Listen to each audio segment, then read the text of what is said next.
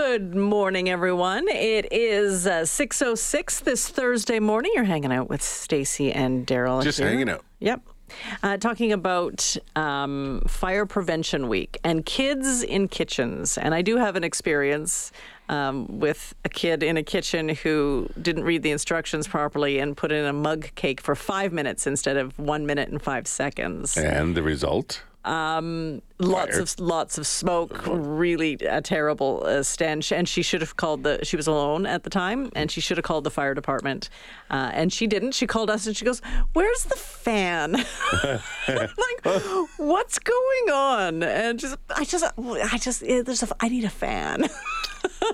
And then we get home, and her sister actually got home and couldn't see the other side of the house, and they're like, "What is happening?" So I don't know what I did. I obviously did something wrong because I know there's a reluctance just to call 911 because you don't want to be a pain or a bother, but in that case, nothing was on fire. Yeah. It was just a lot of smoke. You know, there are a lot of special weeks that come in, but these are opportunities. So if you have a fire prevention week, there are opportunities to have those conversations with your kids, to have a bit of a plan or a plan, not just a bit, but a plan, and then just talk about what you need to do in an emergency situation. It's a great opportunity. Yeah, we've got Caryn Levert. She is a fire prevention officer from Edmonton Fire Rescue. Good morning. Good morning. So what age should we start talking to our kids about fire safety? I believe you should start talking to children about fire safety as little as 6 years old. But obviously it has to be age appropriate, right? 100% age appropriate. I mean, you want to make sure that you do have that, for example, 1 meter clearance around your stove or anything that's hot, because you don't want them to get burned. Mm-hmm. So depending on what your fire safety concern is, you can tailor any message to any age group. Because a lot of it also has to do with being, you know, if something gets away on you, you need to be able to get out. So there are escape plans. So you still have to be able to deal with that. But at the same time, like you said, in an age appropriate way, that you don't traumatize the kids over what could potentially happen. Well, it's pretty amazing when you talk about home fire escape planning, because children are taught in daycare, they practice it once a month. Mm-hmm. In schools, they practice it 3 times in the spring, 3 times in the fall. And that's actually where the hole is once they get home, they don't practice it at home anymore.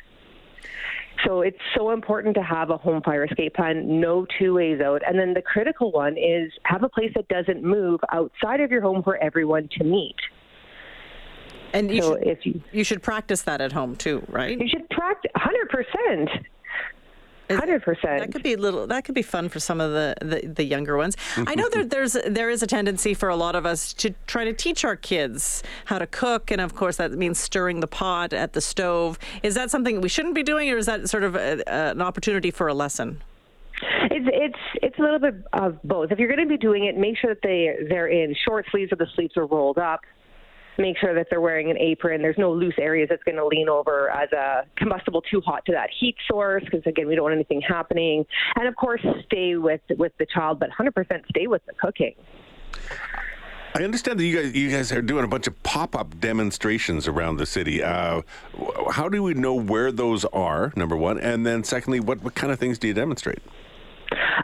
So this year's Fire Prevention Week is all about cooking safety. So if you want to come on down with your families, can be found locations and times at edmonton.ca/Fire Prevention Week. Okay.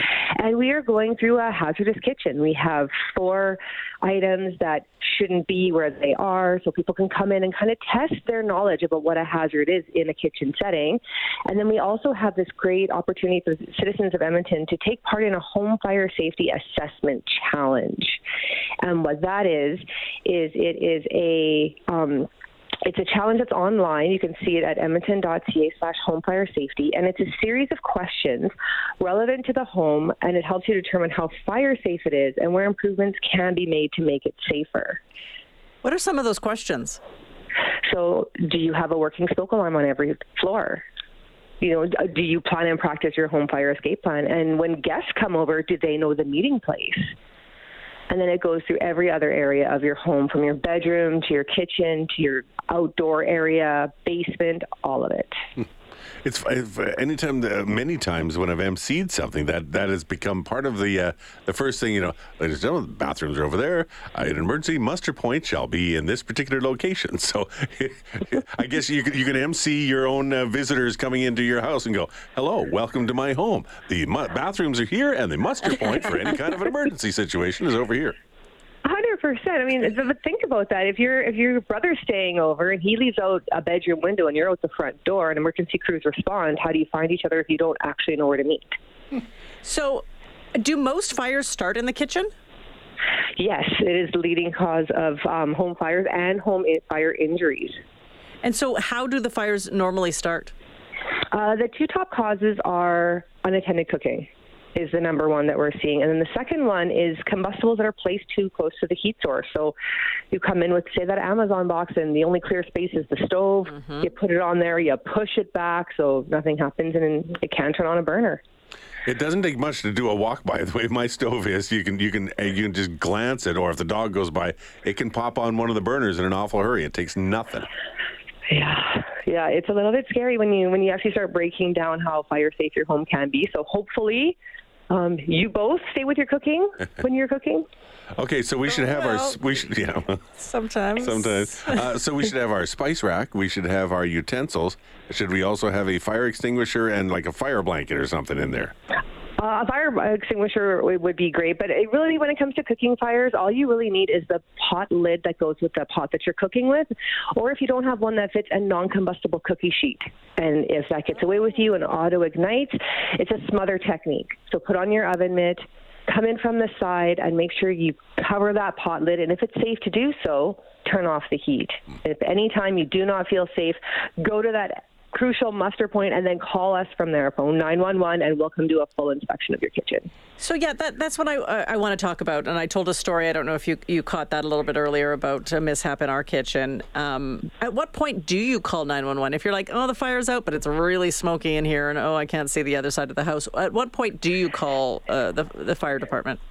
I would call then, yeah, because, I mean, you don't know what's actually going on. The fire could seem to be out, but it could be smoldering. There could be something else going on. So at any time you don't feel safe, leave your house, go to the muster point, and call 911. But if you've done a smother on a pot, for example, but there's tons of remnant smoke, you'd be pretty sure that that's out. So it's a judgment call, I would think. It's a judgment, yeah, but if you don't feel safe. Okay. I mean, if my house was completely full of smoke and I couldn't see my patio door, I'm leaving the house and calling 911. Just because I'm not a firefighter. I don't know what they know. I'm in prevention, so I would rather be safe than sorry. Good. Excellent. Well, thanks so much for joining us today. It's my pleasure. That was Caryn Levert, as she is a fire prevention officer here in the city of Edmonton. And actually, Morley stumbled upon this whole setup yesterday. So he got to test his fire prevention knowledge. So it was kind of interesting, talking about oils stored next to or above the stove. And I do my oils. Well, it's because it's handy, because that's where you want to use it. Because that's where it is. But that can obviously add to a fire if one should start.